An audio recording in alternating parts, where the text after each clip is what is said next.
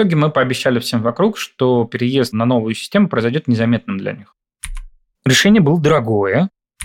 Да, был месяц нервов, потом они э, резко окупили это все.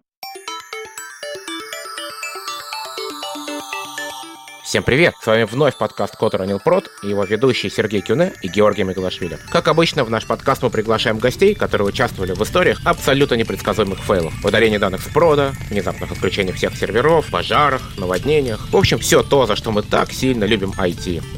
Как говорил Франческо Петрарко, нет ничего настолько исправного, чтобы в нем не было ошибок. Погнали! This is fine.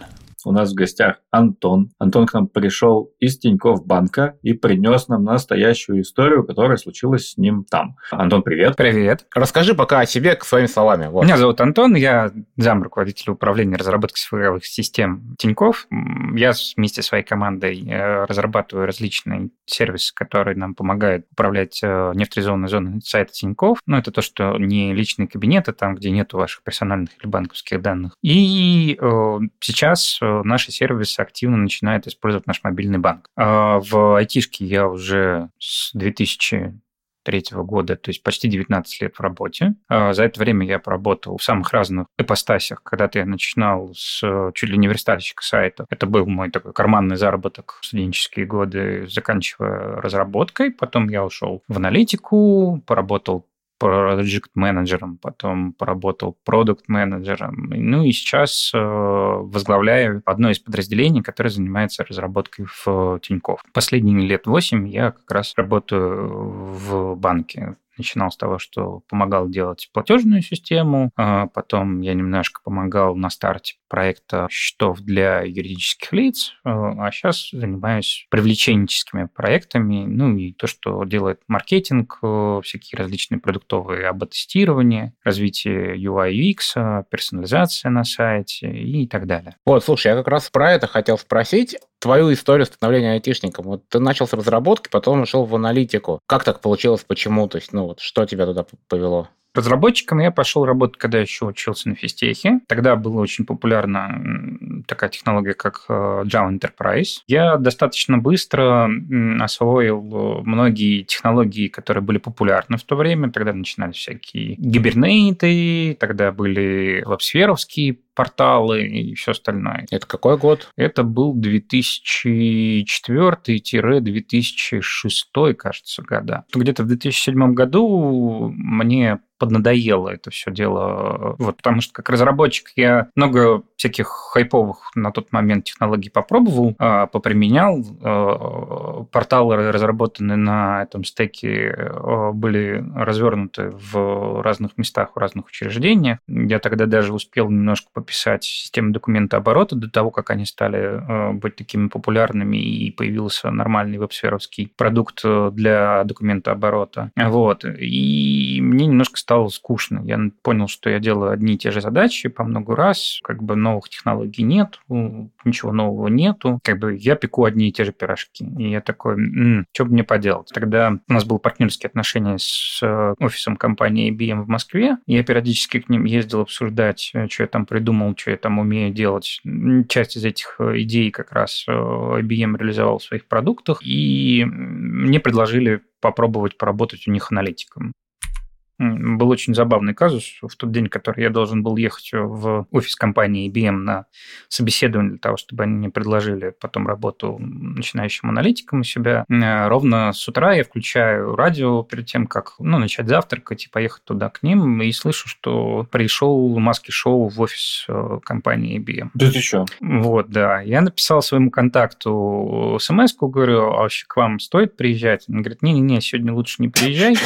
Ну, сейчас сейчас, сейчас немножко не до тебя. Давай через несколько дней спишемся. Ну, в общем, через несколько дней они приняли решение, что риски дальше разрабатывать свои какие-то инновационные проекты писать много кода в московском офисе они не хотят. Ну, собственно, аналитики им больше были не нужны. А, я немножко расстроился, но буквально через буквально несколько недель появилась новость, что у нас на физтехе э, компания IBS, это в тот момент крупнейший интегратор в России, открывает свою магистратуру. Значит, часть этой магистратуры должна была идти обучаться по профилю системного анализа и управления, куда я, собственно, потом и пошел учиться в магистратуру.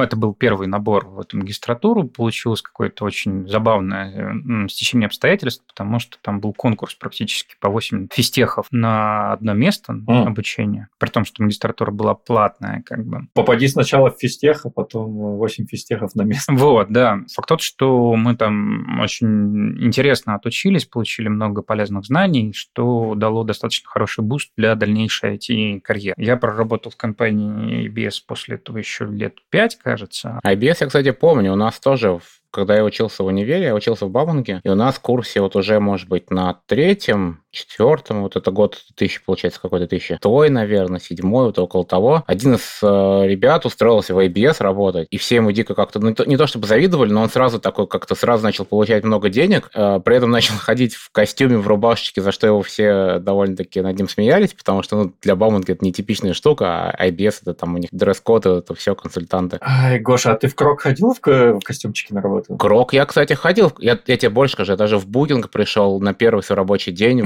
в брюках и в рубашке. Ну, такой, типа, ну, блин, а что ждать, как бы от конторы непонятно. Я просто был одним из этих вот студентиков, которые в костюме вот так вот ходили на пятом курсе на работу. Я пришел, да, у меня был костюм, я, я приходил в костюме в крок, но я быстро понял, что это какая-то херь, и, короче, ходил уже как придется. Антон, по поводу вот дальше, да, про твою карьеру, ты аналитик-аналитик, пришел в банк, сейчас руководитель. Я хотел бы спросить вообще, как тебя занесло в руководство, то есть почему ты туда пошел? Ну, смотри, на самом деле еще в EBS я начал быть руководителем проектов и практически дошел до того, что у меня была там маленькая своя продуктовая линейка. Как бы я делал свою там группу продуктов, но по факту я, наверное, и ушел из компании по одной простой причине, что в какой-то момент не сложились наши договоренности о том, что эта группа продуктов будет моя, это будет как-то зафиксировано, и я буду уже не просто там руководителем проекта, а как бы чуть больше начальником. Э, в Тиньков я приходил аналитиком, э, можно сказать так, в позиции дауншифт у меня уходил, потому что на тот момент э, зарплаты аналитиков резко возросли на рынке, э, они где-то догнали, а где-то даже перегнали э, зарплаты проект-менеджеров к тому моменту, а ответственность, зона ответственности была ну, сильно ниже. Это было проще, меньше ответственности, можно было попроще пройти конкурс и так далее. Это, ну, как бы, я согласился пойти на позицию пониже, фактически, относительно того, что у меня был рабочий опыт, и мне это там позволило проще попасть в банк. В позицию руководителя я пошел внутри банка спустя, наверное, где-то года три после того, как я там поработал, потому что я походил, поработал в различных бизнес-линейках. Ну, в принципе, у меня всегда были запросы на то, что мне хотелось, чтобы у меня была какая-то группа аналитиков, грубо говоря, подо мной, чтобы я мог делегировать какие-то задачи а ребятам с меньшим опытом, а, не тратил кучу своего времени на то, чтобы писать там какую-то документацию, например, которая требует много времени, но дает мало пользу. В какой-то момент э, я понял, что есть э, подразделение, в котором я могу быть очень полезен с точки зрения своего там, предыдущего опыта. Им нужен был человек, который сделает э, задачи по автоматизации там, некоторых задач на сайте Тинькофф. А при этом, ну, как бы там подразумевалось дальше выделение своей команды, развитие этого продукта, фактически построение целого комплекса сервисов на основе этого всего дела. Нужно было просто доказать практически, что я способен написать ряд концепций, что я смогу доказать, что они работают и так далее. То есть ты такой бизнес-кейс как бы какой-то внутренний, внутри компании готовил, его питчил руководству тогда? А, ну, по большому счету, я не какому-то руководству это питчил. Был э, наш директор по маркетингу, который э, искал ребят, которые смогут э, предложить способы решения проблемы, потому что там получилась такая очень дурацкая ситуация, когда несколько раз эту задачу давали департаменту IT, и они делали несколько подходов. Э, решения, которые они сделали, они не удовлетворяли ни по скорости, ни по бизнес-функциональности, скажем так. И нужен был человек, который способен сначала реализовать э, бизнес-задачи, а потом развить эту идею в комплекс продуктов. Ну, основная идея на тот момент заключалась фактически в создании маркетинговой системы э, на сайте с обратной связью. То есть идея заключается в том, что мы умеем делать АБ-тесты, но их, как правило, придумывают люди. Угу Э, их проводят, э, долго потом анализируют результаты этих АБ-тестов, принимают решение о том, что можно или нельзя результат этого теста масштабировать как-то на весь сайт, там, допустим, и за счет этого постепенно а, раскачивают э, ну, количество лидов, приходящих через сайт, уменьшают стоимость лида и так далее. Была идея, заключающаяся в том, что если сделать систему аналитики загружают свои гипотезы, быстро прогоняют через эти гипотезы большое количество трафика, принимая решение о том, что там, решение А лучше, чем Б, можно его автоматически масштабировать на большое количество однотипных страниц, за счет этого э, быстро э, развивать э, сайт таким образом, чтобы через него приходило большое количество клиентов. Мы сделали ряд систем, которые позволяли автоматизировать эти процессы. Ну и результатом этого служило то, что не только наши там рекламные кампании а, резко уменьшились по бюджетам, они стали приводить сильно больше клиентов, э, мы резко уменьшили стоимость льда для продуктов, для большинства продуктов, которые а, продавал наш банк. Мы заметили то, что буквально там через пару-тройку месяцев э, ведущие банки страны начинали копировать те интерфейсные решения, которые мы делали у себя себя. То есть мы брали просто скриншот нашего сайта, брали скриншот э, крупных банков, скажем так, я не буду называть конкретно, накладывали их э, друг на друга и видели там ну, процентов 80 совпадений по расположению элементов на странице, по э, компоновке текста, по количеству текста и так далее. То есть те решения, которые мы у себя отрабатывали, как бы их потом копировали другие э, игроки рынка, скажем. То так. есть вы об тестинг фреймворк свой написали с нуля, или он у вас уже какой-то там был, и вы его как бы прокачали так, чтобы в него аналитики могли как-то гипотезы дополнительно подгружать, я тебя правильно если понял, да? И если один эксперимент на одной страничке сработал, была какая-то система раскатки на похожие страницы, да? Ну, да, часть э, этого функционала мы реализовали, от части мы отказались по итогу, но, грубо говоря, да, мы фактически сделали некоторый свой фреймворк, который нам позволял делать а, а, масштабное АБ-тестирование, собирать результаты одного и того того же теста там, с множеством страниц и так далее. Ну, в принципе, там про возможности нашего именно там фреймворка и решения можно посмотреть э, доклады там на различных конференциях, которые рассказывали мои коллеги, там, в частности, там, привлечение Тинькофф.ру от Саши Паламуду на Хайлоде 2018 года или там персонализация за 10 миллисекунд от Вовы Посвянского на Хайлоде 2019 года. Там ребята достаточно подробно рассказывали о возможностях этого фреймворка, который мы реализовали. Мне какой вопрос мучит на самом деле? Он, не знаю, будет у тебя на него ответ или нет. Можно ли расти, минуя менеджмент? Можно. То есть у меня какой контекст получается? Я часто вижу, например, да, что разработчик, он растет как разработчик, джун, джун, middle, senior, а дальше такие, ну иди-ка теперь управляй командой, потому что других ролей у нас для, нас не, для вас не придумано. Вот ты считаешь это нормально, ненормально, или можно ли как-то из этого круга вырваться? На самом деле можно из этого круга вырваться. Есть ряд компаний, даже в России, которые, в принципе, предлагают не только менеджерскую ветку развития после определенного грейда, но и экспертную, но перечень позиций экспертных, э, скажем так, в российских компаниях, он очень невелик. Просто большая часть компаний предпочитает э, не держать у себя каких-то очень специфических экспертов. Ну, то есть мало компаний, умеющих э, превращать экспертов э, в деньги. То есть такое есть в интеграторах, потому что у них бывает так, что они, в принципе, продают человека часы по грейдам, да, допустим. Это такое бывает э, в каких-то больших компаниях. Смотри, ты учился в физтехе, да, ты говоришь. И физтех, на мой взгляд, наверное, самый хардкорный вообще физический университет в России, ну, по крайней мере, у него такая слава, что там прям вот очень глубокое погружение именно в физику и во все остальные здания. Что дало тебе это образование вот в жизни, в работе? Давай скажу так. Прямо образование самого физтеха, именно как там физики и всего остального, мне принесло не очень много пользы, потому что, ну, в айтишке мне не нужно решать дифференциальные уравнения, как правило. Мне не нужно там применять высшую математику, мне не нужно там квантовую теорию и, все остальное. Меня физтех научил за короткий промежуток времени осваивать большой объем информации, систематизировать его, придумывать какую-то свою модель для понимания этого материала, выдавать в течение того времени, которое мне нужно эту информацию как-то использовать э, в качестве ну, такого буфера, лежащего в оперативной памяти. Потом забывать, получать следующий кусок информации и так далее. И, наверное, самое важное, чему меня научили, не запоминать ту информацию, которая мне долго не нужна будет.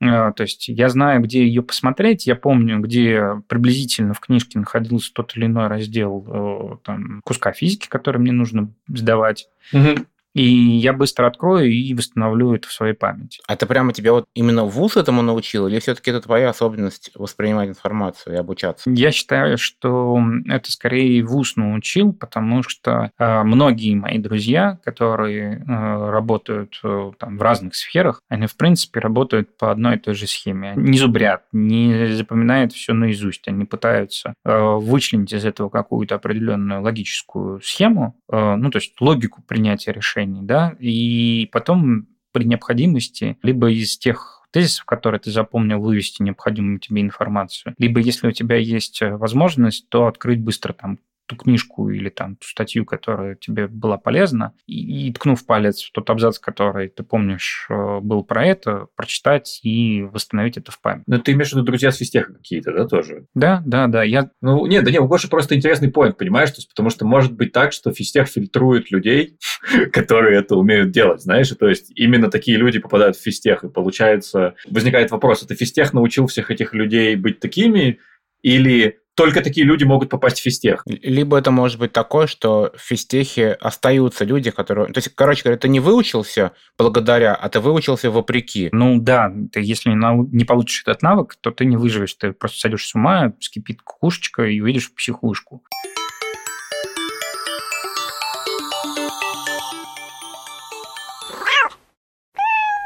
Ну что, попробуем тогда перейти к истории. Расскажи, Антон, поведай нам, что же произошло и почему это пошло не так. Ну, как я уже говорил в предыдущей части, я и мои ребята занимаемся автоматизацией различных инструментов, которые необходимы нашему маркетингу, э, командам продуктовым, командам развития UI UX и так далее. Началось это где-то году в 2015, когда команда маркетинга начала делать ряд изысканий. Они хотели найти серебряную пулю среди лендингов, которые продавали банковские продукты, которые у нас есть. Идея заключалась в том, что если наделать э, большое количество однотипных э, лендингов с немножко разными текстовыми формулировками, картинками, полями в форме, которые должны заполнить клиенты для того, чтобы подать заявку на кредитную карту, то можно найти идеальный лендинг. В принципе, это было не безосновательно, потому что ребята Например, в тот момент придумали такой красивый э, ход, что, например, когда человек оставлял заявку на кредитную карточку, если по ходу заполнения формы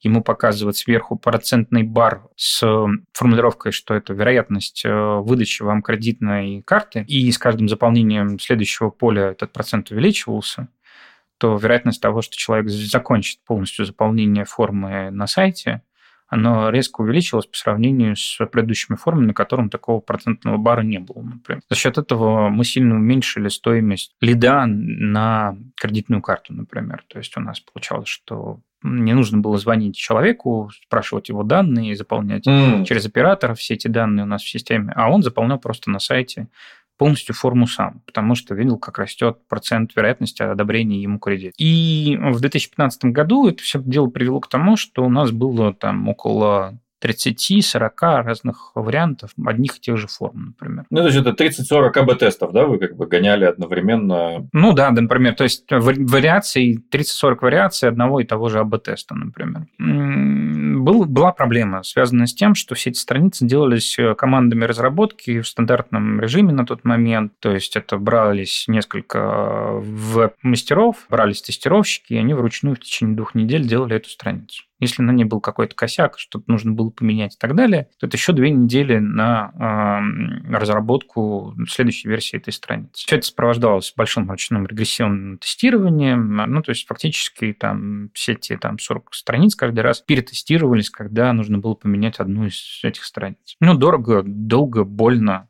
но, в принципе, результат от этого был, поэтому э, люди придумали следующую историю. Они захотели второй инструмент шаблонизации, то есть чтобы был некоторый бэкэнд системы, в которой можно было заполнить некоторые параметры, которые ты хочешь увидеть на странице, а страничка сходила за этими параметрами и нарисовал страницу, ну, как бы с, с этим содержанием, которое она забрала. Таким образом был придуман конструктор рекламных лендингов. Его, собственно, задача э, заключалась в том, чтобы вот как раз все эти вариации с э, лендингами рекламными рекламными автоматизировать. В 2016 году ребята начали сами реализовывать эту историю, они ее реализовали, увеличили резко количество отзывов э, на подобных лендингах, э, уменьшили стоимость э, лидов и так далее. Но они как бы начали упираться в возможности своей системы, она у них работал очень нестабильно, возможностей было мало, хотелось там новые блоки какие-то на этих страницах добавить, хотелось поменять параметр, ну, порядок этих блоков на странице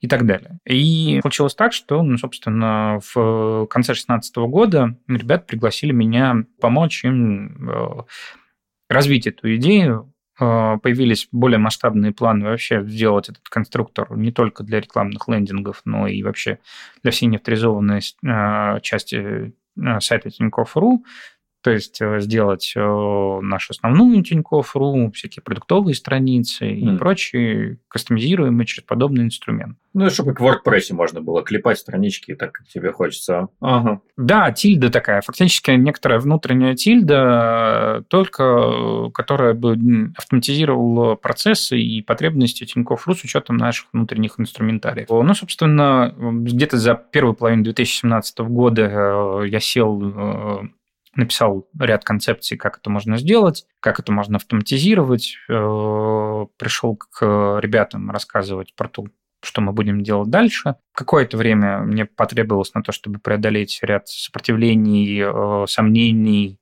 и так далее. Ну, естественные процессы, любые изменения, они встречают изменения какое-то время. Пока я писал концепции, часть задачек мы автоматизировали в старом решении, мы начали напарываться на то, что старое решение начало очень больно бить э, по рукам, вплоть до того, что, например, сайт Тинькофф.ру мог в течение нескольких десятков минут не показывать э, часть своих страниц, потому что, например, параллельно в той админке, в которой встроили этот функционал, например, был парсинг новостей с новостных источников.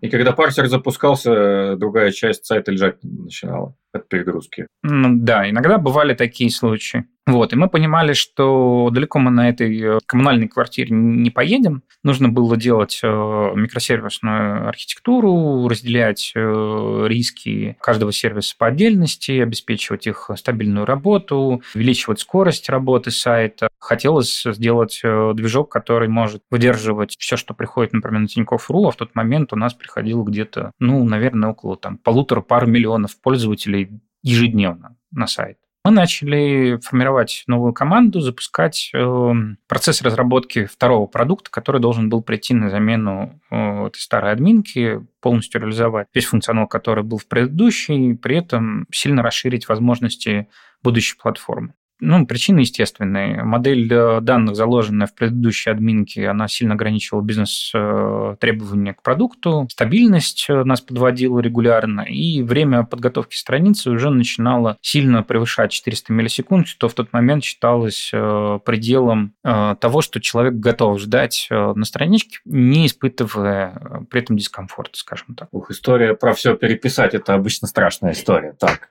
что, что там дальше случилось? Во второй половине 2017 года мы э, запустили э, этот проект. Мы потратили где-то около полугода на то, чтобы э, написать новую платформу, ее прототип. В апреле 2018 года мы начали э, готовиться к тому, что скоро должен произойти релиз нового решения. Начали готовить данные, писать регламенты, как мы будем э, заменять одну систему на другую, писать некоторые инструментарии, которые нам позволил бы мигрировать данные из одной платформы в другую, готовить наших бизнес-заказчиков к тому, что вот-вот скоро наступит счастье. Надо назначить дату релиза, которую мы назначили на 17 августа 2018 года. Три месяца у нас ушло от э, этапа того, что мы начали готовиться, к тому, что мы назначили дату релиза. Между этими датами там был ряд мелких доработок, еще что-то такое, потому что мы пообещали э, коллегам окружающим, которые очень боялись, что им придется сделать много изменений в своих системах для того, чтобы э, быть совместимой с нашей новой системой. В итоге мы пообещали всем вокруг, что переезд на новую систему произойдет незаметным для них. То есть э, они не увидят этого момента, когда одна система отключится, а другая включится. Ну и незаметно для пользователей, само собой, получается. Для пользователей, для коллег из соседних команд Соответственно, мы написали э, эшелонированную систему отказоустойчивости, чтобы наши клиенты сайта Тинькофф никогда не увидели, что там что-то произошло, что поменялось и так далее. Мы придумали э, различные алгоритмы, что у нас э, был фактически сделан load balancer, который мог в любое время моментально переключить а, с одной системы на другую. Там у него был заранее сделан кэш страниц на всякий случай, если вдруг окажется так, что и одна система, и другая система вдруг по какой-то причине окажутся недоступны. Такое мы тоже э, случай не исключали. Ну и, э, собственно, на этом моменте началось все самое сладкое. Да, и тут такое, я прям чувствую, тут подходит и начинается такое большое «но». Оно вот потихонечку-потихонечку разрастается, разрастается, такое «но». Как я говорил уже, у нас дата первого релиза была назначена 17 августа 2018 года. За пару дней до этого релиза мы отняли права у всех пользователей на изменение данных в наших системах, потому что нам нужно было делать большое количество миграций. Тогда мы не умели делать эти миграции очень быстро. У нас было написано куча утилит, которые последовательно обрабатывали эти данные из одного вида в другой. И э, начали готовиться к тому, чтобы переключиться с одной системы на другую. Плюс у нас еще было такое костыльное решение, которое какое-то время решала проблемы, главную боль нашего бизнес-заказчика. Мы придумали так называемый кастом-блок, который нам позволял с помощью нашей админки старой э, вставить на страницу практически любой новый блок, который поддерживает наш фронт, не проводя релиза самой админки. То есть э, можно было вставить некоторый кусок JSON, который описывал бы новый блок, который еще не умеет поддерживать админка, а фронт уже умеет поддерживать, и за счет этого на прям сайте сразу появлялся новый блок. Нужно было написать много преобразований, которое позволяло убрать ошибки типа кто-то написал ширину а, в виде строки 517, э, там, я не знаю, взятая в кавычках, кто-то 517 подставил в виде числа, кто-то подставил 517 в виде флота, кто-то подставил еще как-нибудь. Это в смысле люди, которые в эти джейсончики там вписывали ручками вот эти параметры? Поскольку, поскольку это json то не было никакой жесткой валидации, не было никакой жесткой э, нормализации, не было схемы. Ну да, он не типизирован. Ага. Да. Туда можно было написать э, этот параметр самым разным образом. Плюс э, история такая, что этот кастом-блок просуществовал, наверное, месяц полтора-два, а то и три. А за это время люди несколько раз дорабатывали эти блоки на фронтах. В результате выяснялось, что на одной странице этот блок описан как по версии там, трехлет... Э, трехмесячной давности, там, на другой странице он полуторамесячной давности, там добавились какие-нибудь дополнительные поля. А на третьей э, часть обязательных полей там самой первой версии пропала, потому что они решили, что эти поля им больше не нужны. В результате нам пришлось придумывать алгоритм того, что мы собирали некие блоки э, с описанием, которые мерджили все существующие на различных страницах э, версии схемы этого блока, объединяли их. Там, где мы не видели каких-то значений, мы подставляли туда около нулевые значения. Ну, то есть там для строки это была пустая строка, для числа это был ноль, там еще что-то такое. Ну и, собственно, мы напоролись на то, что когда мы подставляли вот эти самые нулевые значения. Мы не знали о том, что фронтовое приложение для пустых полей э, имеет свою кастом бизнес-логику, которая подставляет туда какие-то шаблонные дефолтные значения. Поэтому, когда мы э, закончили как бы миграцию данных э, на новую систему и были готовы ну, как бы нач- начали проводить скриншот-тестирование для того, чтобы сравнивать, что нас э, сайт рисует э, с новой системой что он рисует со старой системой, мы увидели около 10% э, страниц, э, отличающихся по содержанию, и э, местами у нас высыпали пятисотки. Ну, то есть internal server error. То есть э, фронтовое приложение не смогло обработать наш ответ. Тогда мы еще об этом не знали. Мы побежали к фронтовым командам, попросили их посмотреть, почему так происходит. Ну и, собственно, вот нашли то, что в фронтовом приложении написан кусок бизнес-логики, о котором мы не знали. А это случилось, вот вы включили прям э, production трафик, да, как бы на часть своей системы и... Нет, мы, у нас был регламент следующий, о том, что мы фактически останавливаем изменения в старой системе, мигрируем данные в новую систему, у нас параллельно работают два бэкэнда. Один старый, другой новый. Production э, фронтовый смотрел на старую систему, потому что мы не могли с нее куда-либо переключиться, потому что туда ходит реальный живой трафик. А на новую как бы, систему смотрел э, тестовый контур фронта. И э, мы запускали э, скрипт, который заходил на одни и те же страницы на продакшене на старую систему и заходил на тестовый фронт, смотрел, как эти страницы рисуются с новой системы. И сравнивал. И сравнивал э, скриншоты. Если там было хотя бы 5% различий по э, скриншоту, то эта страница помечалась как э, страница, на которой есть существенные различия. Дальше, соответственно, мы открывали э, те урлы, которые нам подсвечивала система, и смотрели, если там действительно что-то значимое. Когда мы провели это скриншот-тестирование, увидели 10% различий, увидели 500 местами, нашли причину, мы поняли, что эту кастомную бизнес-логику мы к себе перенести быстро не сможем, поэтому э, мы отказались от э, переключения на продакшене на новую систему. Ну, написали, соответственно, всем своим бизнес-заказчикам о том, что релиз прошел неудачно, что есть э, замечания, которые нужно устранить, написали план работ, откатили права обратно, то есть разрешили пользователям дальше изменять свои странички в старые админки. Это связано было с тем, что у них у всех есть свои планы по бизнес-процессам, они там заключают рекламные договора, например, у них к определенному времени там должны запускаться новые лендинги, и мы не можем фризить все те данные, которые задействованы в реальных бизнес-процессах. Так. Взяли Взяли две недели э, на доработки, потому что команда у нас была ну, небольшая, объем работы оказался достаточно большой, нам нужно было проанализировать кусок э, кода, который написан э, фронтовыми командами, нам нужно было написать новые алгоритмы проверки данных после миграции, нам нужно было доработать наши утилиты и все остальное. Соответственно, мы попросили на это две недели.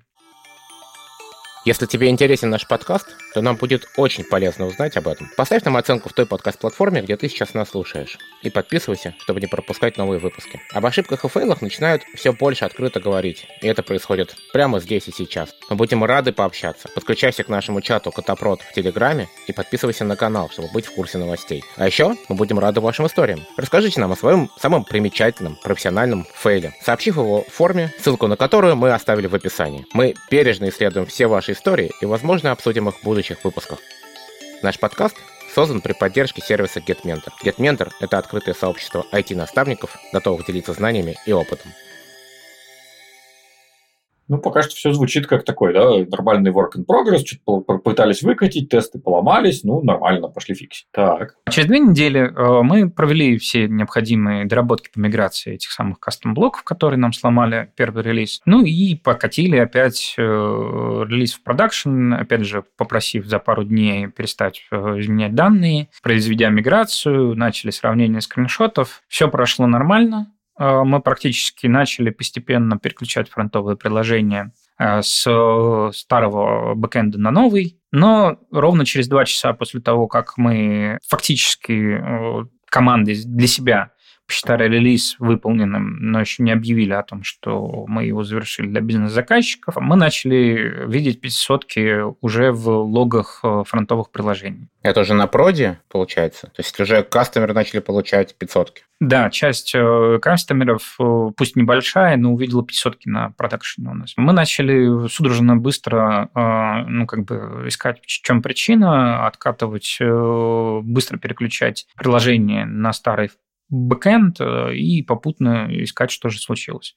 Выяснилось, что э, в качестве одной из оптимизаций, которые сделали фронтовое приложение для себя, они разработали такой сервис, как меню, который позволял им э, собрать дерево всех страниц, которые есть на сайте Тинькофф, закэшировать его у себя и на основе него формировать меню, которое находится вверху в шапке сайта. И, собственно, э, через два часа после того, как мы сделали свой релиз, э, этот сервис меню обратился, ну, у него кэши протухли, он обратился очень специфическим образом к нашему бэкэнду, попросил, как они ожидали, опять э, перечень всех страниц, которые есть на сайте. А о том, что они обращаются к нам таким образом, мы не знали.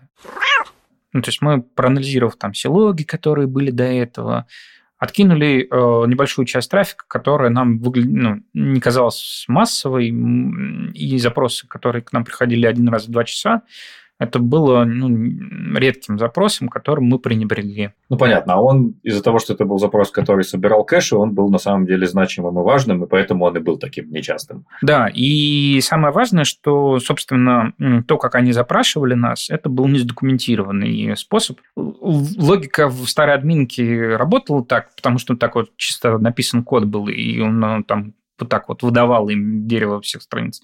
Но это была незадокументированная фича, которую мы как бы даже и не предполагали, что она может так работать. Поэтому в новой админке, естественно, никто этот функционал в таком виде не реализовывал. Естественно, мы не могли оставлять новый бэк таким, какой он есть. Нам нужна была доработка, нам нужно было реализовать эту незадокументированную фичу, чтобы э, функционал меню работал везде на сайте, наши пользователи не видели 500. Фича нам казалась маленькая, поэтому э, взяли всего недельку на то, чтобы ее доработать. Плюс... Э, Слушай, а можно я тебя сейчас перебью да. на секундочку? Просто интересно, а насколько долго... Ну, то есть, вот вы же в какой-то момент, да, включили трафик, у вас эти 500 полетели. Расскажи чуть-чуть поподробнее, как вот этот процесс происходил. То есть, вы на каком-то мониторе там это увидели, или вам, может, пользователи позвонили? Как вы вообще узнали, что что-то сломано, и как вы действовали? Смотри, в тот момент Тиньков, наверное, был одним из самых крупных клиентов компании Splunk в России. И тогда еще Splunk официально работал в России. А расскажи, пожалуйста, что такое Splunk для тех, кто, может, не знает? Ну, это одно из решений, которое собирает э, логи и позволяет делать некоторые дашборды, которые э, ну, показывают, например, то, что пошло большое количество ошибок. Самый близкий, наверное, аналог это стак ELK, который Elastic э, Search Logstash Kibana. То есть ты можешь в Splunk лить логи из различных приложений uh-huh, и uh-huh. там делать аналитические запросы к тем логам, которые там скопились. Uh-huh. Они проиндексированы спроектировано определенным образом, и за счет этого можно строить некоторые дашборды, которые тебе позволяют смотреть, появилось ли какое-то значительное количество ошибок, был ли какой-то всплеск и так далее. Понятно, что есть какой-то постоянный фон багов, ошибок и всего остального, который льется. Но если ты видишь, что произошел релиз какого-то из критичных для тебя компонентов в системе, и ты видишь резкий всплеск ошибок, то ты можешь э, отреагировать и понять, что, наверное, что-то пошло не так в релизе. Тут э, основной нюанс заключался в том, что количество ошибок произошло не сразу, не в тот момент, когда мы зарелизили. Мы зарелизили, как бы, и у фронтовых приложений не было каких-то особенных багов, которые могли бы сказать о том, что релиз пошел что-то не так. Он случился через два часа. Естественно, к нам прибежали не сразу через два часа, а где-то, ну, не знаю, через два часа, минут 15, там, я не знаю, 30 ушло на то, чтобы понять, что произошел баг, и понять, что он связан с нашим релизом. И, и вы после этого просто перевели балансировщик на старую версию? Да, мы просто балансировщиком сразу стригерили весь трафик обратно в старую версию, угу. которая, естественно, оставалась в горячем состоянии, не выключена, и все остальное, пока мы не считаем, что релиз полностью завершен, успешен, ошибок нету и так угу. далее. Окей, вы, получается, взяли неделю на то, чтобы это поправить? Да, мы взяли неделю на то, чтобы это поправить, и через неделю мы считали, что ну, все, уже как бы все костыли съедены. Мы переписали кучу tools, которые были направлены на то, чтобы мы а, тестировали нагрузку. Мы переписали ее с того, что она делает некоторые гипотетические запросы, как мы предполагали, будет характер обращения к нашей системе, на то, что она брала реально слепки аксесс-логов с продакшена и фактически проигрывала э, на новом нашем контуре. За счет этого мы должны были увидеть э, любые запросы, которые, вот как в прошлый раз, э, мы раньше просто пренебрегли ими, а тут как бы они должны были... Плюс мы делали дополнительную логику. Мы одновременно проигрывали эти запросы на старый production, на новый production и сравнивали результаты ответов этих серверов на уровне JSON и видели, что там у нас даже количество расходящихся ответов там меньше 0,1%. Мы прошлись практически по всем запросам, которые нам дали какую-либо разницу. Посмотрели, что там не осталось чего-то критического, типа вот этого запроса сервиса меню. В принципе, были готовы к тому, что все, наступит счастье, э, мы в этот раз не обманем нашего бизнес-заказчика. Но пока мы всем этим делом обкладывались, пока мы перестраховывались и так далее, мы наделали большое количество новых логов, которые должны были нам позволить заметить любые ошибки на еще там, более ранних стадиях э, реализации. Ну, как бы наступил 6 сентября, прошла неделя. В процессе, пока мы начали накатывать данные на новую систему, система начала генерировать столько много логов, что у нас в один прекрасный момент просто сбор логов прекратился. Мы увидели, что в Кибане количество логов резко сначала упало, а потом просто стало равно нулю. Так, но это еще до того, как вы пошли, ну, то есть это просто еще не включен бэкэнд в продакшн, он просто пока вот эти shadowing запросы так называемые, да, копии запросов в процессе, ты логи прекратились. Ну, мы фактически налили данные, да, мы их смигрировали, запустили как раз тестирование, которое у нас должно было быть, включая скриншот тестирования и все остальное. В этот момент количество логов, которое мы начали отливать, не выдержал наш новый стек сбора логов, как раз мы, э, наше приложение новое, в тот момент перевозились со Splunk на ELK, потому что то ли уже в этот момент э, Splunk объявил, что они прекращают там поддержку в России, России, то ли мы знали о том, что они в ближайшее время закончат поддержку России, и поэтому все новые системы банковские должны были начать от, отливать логи не в Splunk, а в другие системы сбора логов, которые мы разворачивали уже у себя самостоятельно. Ну, то есть у нас э, Elastic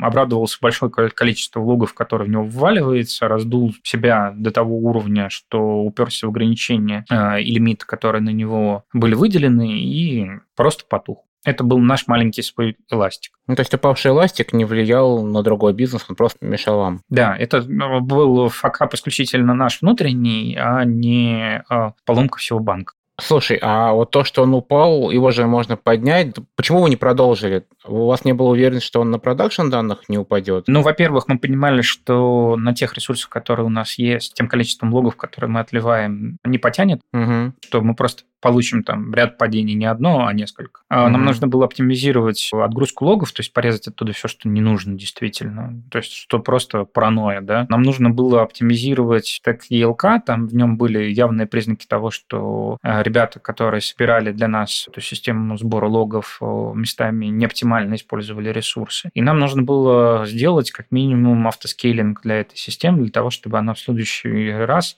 при пиковой нагрузке хотя бы могла отмасштабироваться, а потом съесть все то, что в нее влезло, а не падать. Звучит как плюс еще одна неделя.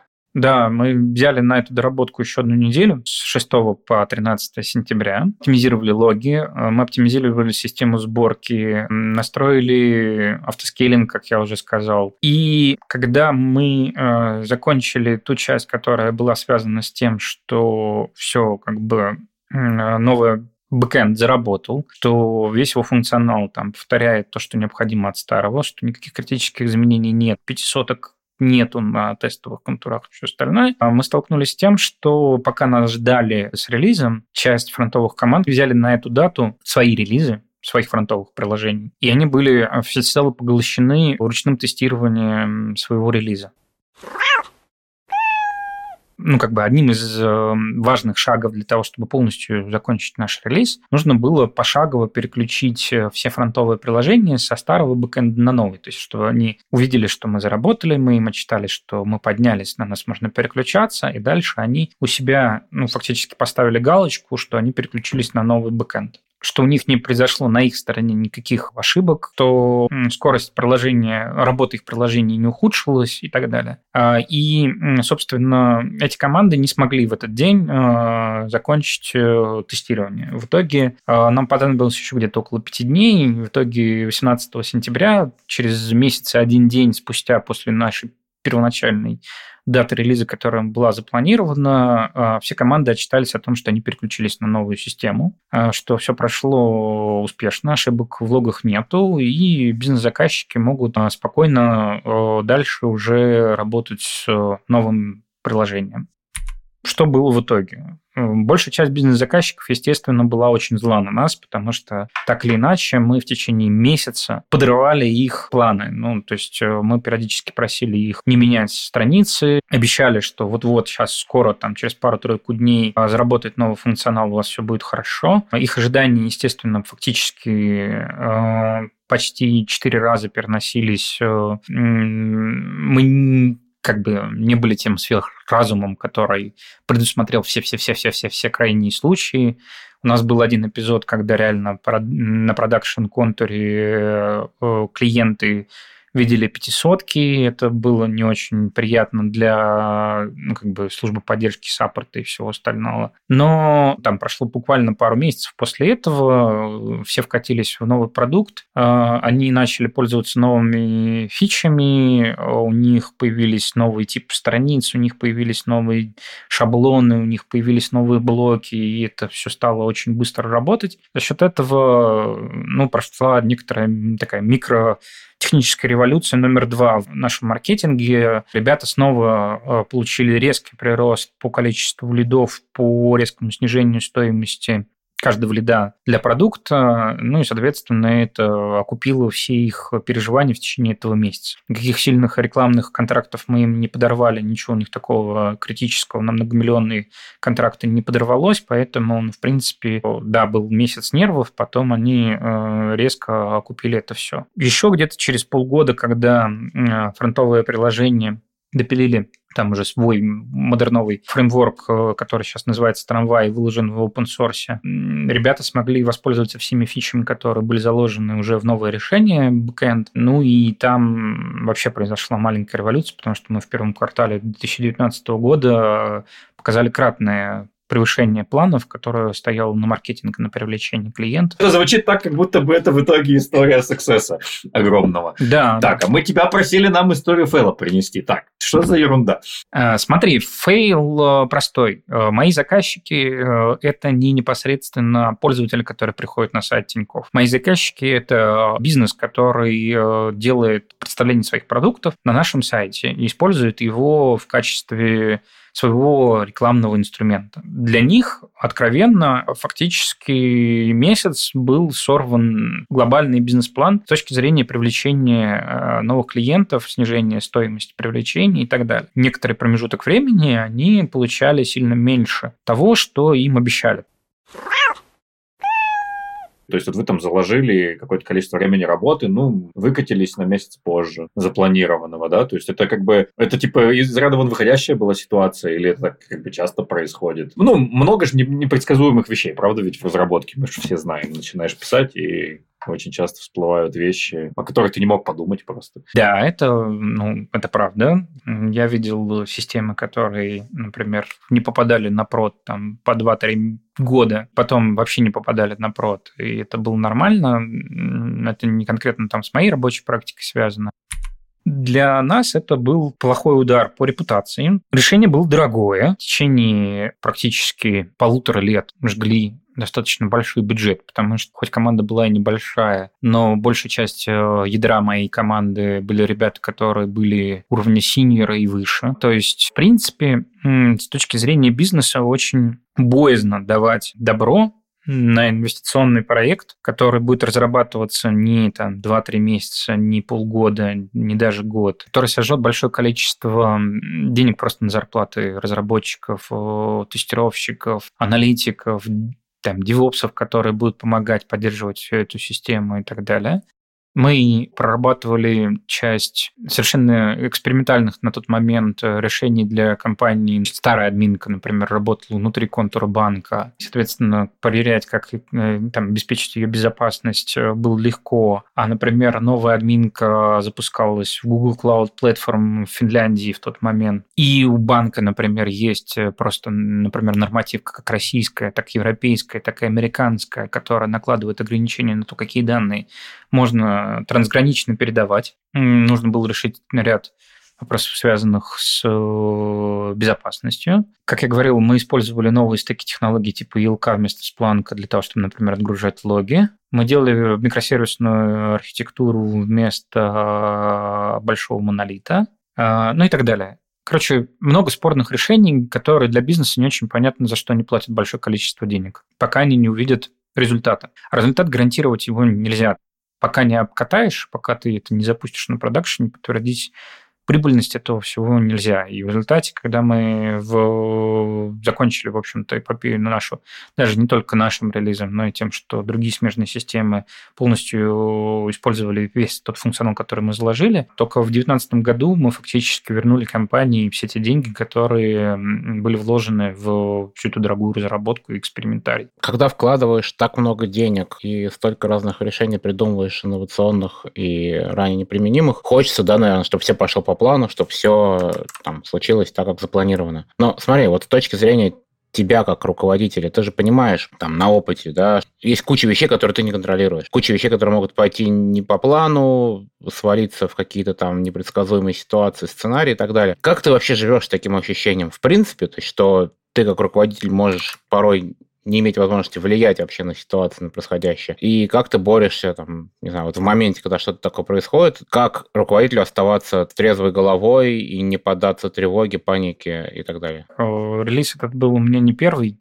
поэтому, например, один из забавных фактов, у меня был запланирован отпуск на 20 сентября. У меня уже были куплены билеты и все остальное. Расчет был приблизительно следующий, что там 17 числа мы зарелизимся в августе, я еще месяцок посмотрю, как это работает на продакшене. Если вдруг э, что-то пойдет не так, то у меня будет время до отпуска лайтово это пофиксить, править, там, дописать какие-то регламенты и потом уйти в отпуск с спокойной душой, что это месяц работает на продакшене стабильно. Как видишь, э, весь этот месяц ушел на то, что мы фактически фиксили баги, которые у нас э, то там, то тут всплывали. Поэтому, в принципе, я обычно занимаюсь тем, что сопровождаю подготовку к какому-то крупному значимому релизу, а написанию различных регламентов и деревьев решений, решений, которые предусматривают как основной happy path, так и там, некоторое количество самых высоковероятных не success вариантов, которые могут наступить по той или иной причине. Потому что предусмотреть все я не могу. Моя обязанность как руководителя обеспечить э, команду набором правил, решений и инструментариев таким образом, чтобы в тот момент, когда наступил э, какой-то непредвиденный случай, мы могли корректно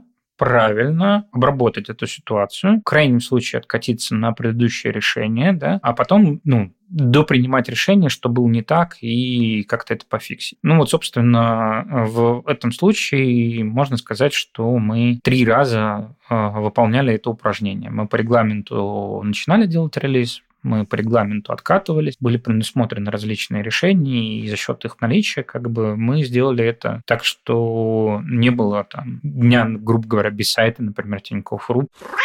По итогам этой многошаговой, многонедельной эпопеи, что ты начал делать по-другому? Чему тебя научила эта история? Во-первых, я очередной раз убедился, только уже в первый раз для себя на практике, до этого был только в теории, о том, что любую систему, которую мы разрабатываем, очень важно на самом деле писать не только план внедрения ее, но и план вывода из эксплуатации. Поэтому, в принципе, я прошу как минимум аналитиков, которые разрабатывают различные сервисы у меня в команде, писать, а, с какими основными а, ключевыми другими сервисами, которых они знают, происходит взаимодействие. Для того, чтобы знать, куда идти и спрашивать, как вы нас используете, если что. У меня есть четкая документация всех методов и сервисов, которые мы разрабатываем и поддерживаем. То есть мы можем, по крайней мере, всегда апеллировать к тому, что мы должны обязательно проверить, прежде чем вывести эту сервис или систему из эксплуатации. Мы усложнили э,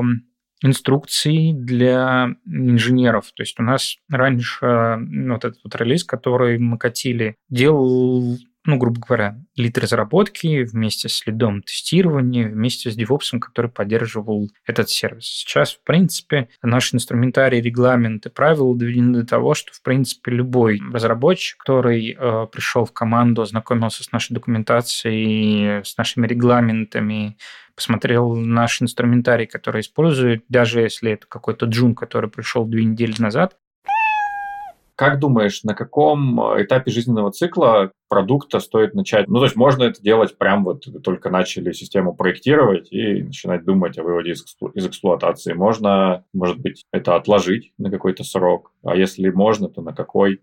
То есть по каким признакам тогда это понять, когда вот время? Подробную инструкцию вы все равно напишите, скорее всего, только перед тем, как вы начнете готовиться, потому что даже если вы ее напишете на самом начале, то система будет сделана, скорее всего, не точно так, как вы написали в документации. И что-то в первоначальном плане будет изменено но хотя бы предусмотреть основные стадии, основные шаги, которые нужно учесть при выводе из эксплуатации, можно перечислить еще на этапе проектирования этого сервиса, системы и так далее. То есть на, на что обратить внимание, что может быть самое больное. Это нужно уточнять по мере того, как живет ваш сервис, потому что там появляется что-то новое критичное, что-то критичное перестает быть критичным. Когда ты рассказываешь о некоторых э, ну, подобных историях э, ты немножко вредишь своему идеальному бренду, в котором ты там знаешь все, умеешь все, предвидишь все, как бы и это решал, и то решал, и это делал. А ты сам вот доверяешь таким людям, которые все брали, все умеют, никогда не ошибались, смотришь, думаешь, идеальный человек? Тебя как, не, не, вызывает подозрений? Я давно прошел историю о том, что тот, кто не ошибается, ничего не делает. Основная, кстати, история, которая мне не нравится в большинстве молодых, например, тимлидов, с которыми приходится общаться, в том, что они очень боятся, что их там подчиненные, их участники команды э, допустят ошибку. Они поначалу довольно часто, когда становятся тем лидами, начинают полностью стопроцентно ревьюить весь код за всеми своими подчиненными, отправлять все ошибки, писать код за них по вечерам, по выходным и так далее, а потому что они уже получили эту должность тем лида не потому, что как бы они такие просто красивые, а потому что они там много умеют, клево пишут код, ошибок мало и все остальное. И тут качество в среднем а, команды проседает за счет того, что появляются какие-то там джины, медлы, а они пишут код хуже. Я регулярно объясняю, что одно из навыков руководителя – это управляемо допускать ошибки своих подчиненных, потому что подчиненные растут на ошибках. Если э, правильно давать им возможность в некритичных местах допускать ошибки, если с ними правильно разбирать эти ошибки, если с ними составлять правильные экшен-планы, как не допускать эти ошибки дальше, то человек развивается, он не стоит на месте, он не, как писал раньше, код с ошибками, так и дальше его пишет, потому что начальник умный, начальник все исправит, а начинает думать, что они делают, какие последствия могут быть у их ошибки, и даже в каких-то небольших местах, которые не критично скажутся на там, функциональности, на пользователях и так далее, я могу даже позволить некоторые небольшие ошибки пропустить на продакшн, чтобы случилось понимание, что произошла ошибка, чтобы человек более тщательно планировал, чтобы он закладывал на все изменения, которые он делает, правильные дашборды строил, анализировал последствия и нес ответственность не только за написанный код, который лежит в гите, но и за то, что этот код э, развернут на продакшене, что он заработал, что функционал делает то, что от него хотел бизнес-заказчик. И за счет этого получал э, такой продуктовый вижен того, что он делает, а не только отвечал за код, который он написал красиво и замечательно. А давай да, с тобой попробуем в завершении, наверное, этой истории такой классический вопрос собеседования, да? Что, если бы с тобой эта история приключилась заново, что бы ты сделал иначе, чтобы не, не допустить подобной ошибки? Э, во-первых, я бы активнее выстраивал коммуникацию с окружающими командами. Я бы не только э, пообещал им, что для них ничего не изменится, потому что я не очень знаю, что значит для них э, на 100% ничего не изменится. Это первое. Во-вторых, я бы, наверное, поменьше делал одновременных изменений. То есть, если бы, например, я хотя бы не менял стек отлива логов, то, возможно, этого негативного сценария с э, отвалом ЕЛК не произошло бы, и уже там 6 сентября, то бишь через э, там, три недели после первого срока, э, мы бы получили успешный релиз на продакшене. Я бы, наверное, по-другому выстроил некоторые части регламентов. Но это я мог бы сделать только один раз напоровшись на подобную ошибку. То есть не пережив подобного длинного релиза, наверное, я бы просто не обратил на это внимания. Предусмотреть все, что как бы возможно случиться с вашей системой заранее невозможно, поэтому имеет смысл правильнее, наверное, было бы работать с ожиданиями бизнес-заказчиков и не знаю, сейчас бы я, наверное, больше э, автоматизации как бы э, посвятил, по-другому бы устроил там тестовое окружение и все остальное, это выявило бы больше э, проблем еще на начальном этапе. Но на тот момент это и так было практически самое инновационное, что можно было сделать с точки зрения обеспечения качества кода на продакшене. Не знаю, можно ли было придумать те схемы, которые мы используем сейчас тогда.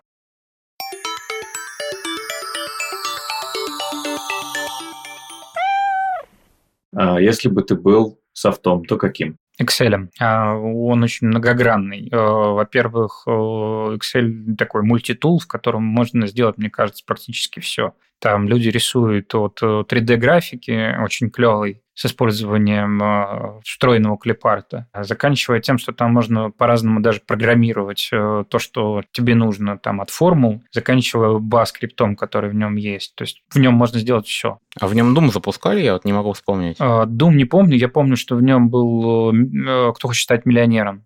И, кажется, поле чудес в нем было. Да, Excel очень классная штука на самом деле. Причем забавный факт, такое немножко лирическое отступление, у меня на каждой моей работе, вот, ну, кроме разве что, наверное, самой последней, первая, одна из первых задач, когда я устраивался на, это, на эту работу, было написать экспорт в Excel чего-нибудь. Вот прям реально на протяжении всей моей карьеры прихожу в новую компанию, мне говорят, ну, а теперь напиши нам вот выгрузку этих данных вот в Excel. Ну, вы как думаете, Google Доки-то уже Excel победили или еще нет? Нет, конечно. Excel менее удобный, потому что он запускается на компе, и надо его иметь, но по мощности как инструмент Excel пока что более advanced. Excel это как питон, на котором можно сделать практически все, только у него есть еще удобный интерфейс для много всего. Так, ну ладно, Гошина мы не принимаем во внимание мнение, у него там C-Sharp на, на футболке написано. Адеп... Ты, ты не адепт Microsoft часом? Меня обвиняли в этом довольно регулярно, да. Если не IT, то что? Слушай, наверное, если бы не IT, то у меня были варианты заниматься оптоволокном. Если это считать тоже IT, то, наверное, какая-нибудь радиосхемотехника, потому что мне с детства папа учил паять хотя бы проводки друг с другом. Поэтому я умею держать паяльник. Я не очень хорошо разбираюсь в сложных радиосхемах, но простейшие читаю и даже некоторые сам проектирую. Если это считать, ну, как бы около IT, то, наверное... Давай так, если бы вот завтра появился бы волшебник и сказал, все, Антон, ты знаешь, никакого больше тебе там разработки систем, никакого больше тебе банка Тиньков, ничего такого. Выбирай все, что хочешь, но ничего не связано с айтишечкой. Куда пойдешь? Я бы, наверное, поборол свою э, нелюбовь к объяснению э, чего-то людям, которые меня не понимают, и пошел бы в преподаватель. Преподаватель чего? Наверное, физики, математики. Меня больше ничему особенно не учили. Если материал знаешь хорошо, то его можно очень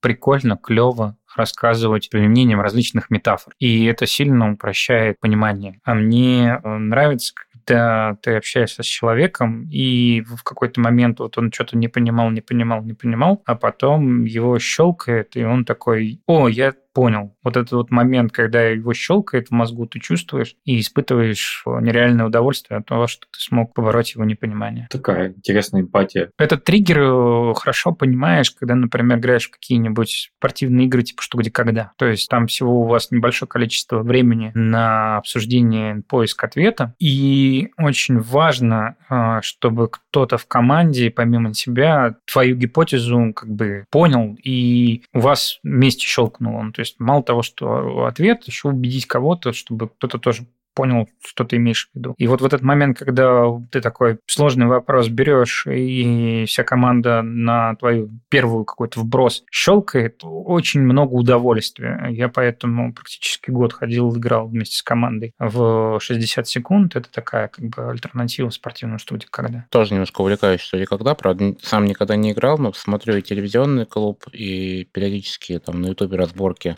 спортивных лиг. Полностью понимаю, о чем ты говоришь, когда у тебя есть щелчок, ты сначала просто тебя ошарашивает, потом такой, блин, вот, первая мысль, потом ты начинаешь мысли подстраивать, понимаешь, да, подходит, да, да, ложится в вопрос. Вот этот вот, не знаю, назвать, катарсис такой, когда ты понимаешь, что то, что ты придумал, работает, это круто. Новая связь какая-то там в мозгу устанавливается. Да, да, да, какой-нибудь дофамин при этом прилетает или еще что-нибудь, эндорфин, не знаю. Да, я так, например, на проектах довольно часто замечаю, что пока вот оно не берется, не берется, не берется, сложно, больно, противно. Но когда вот э, ты придумываешь, оно ложится в систему, и другие люди тоже понимают, что то, что ты предлагаешь, оно работает, вот этот момент кайф. Да, за это мы любим айтишечку. Ну что, надеюсь, друзья, и вы сегодня с нами кайфанули. У нас в гостях был Антон Костерин. Спасибо, Антон. Очень было интересно тебя послушать.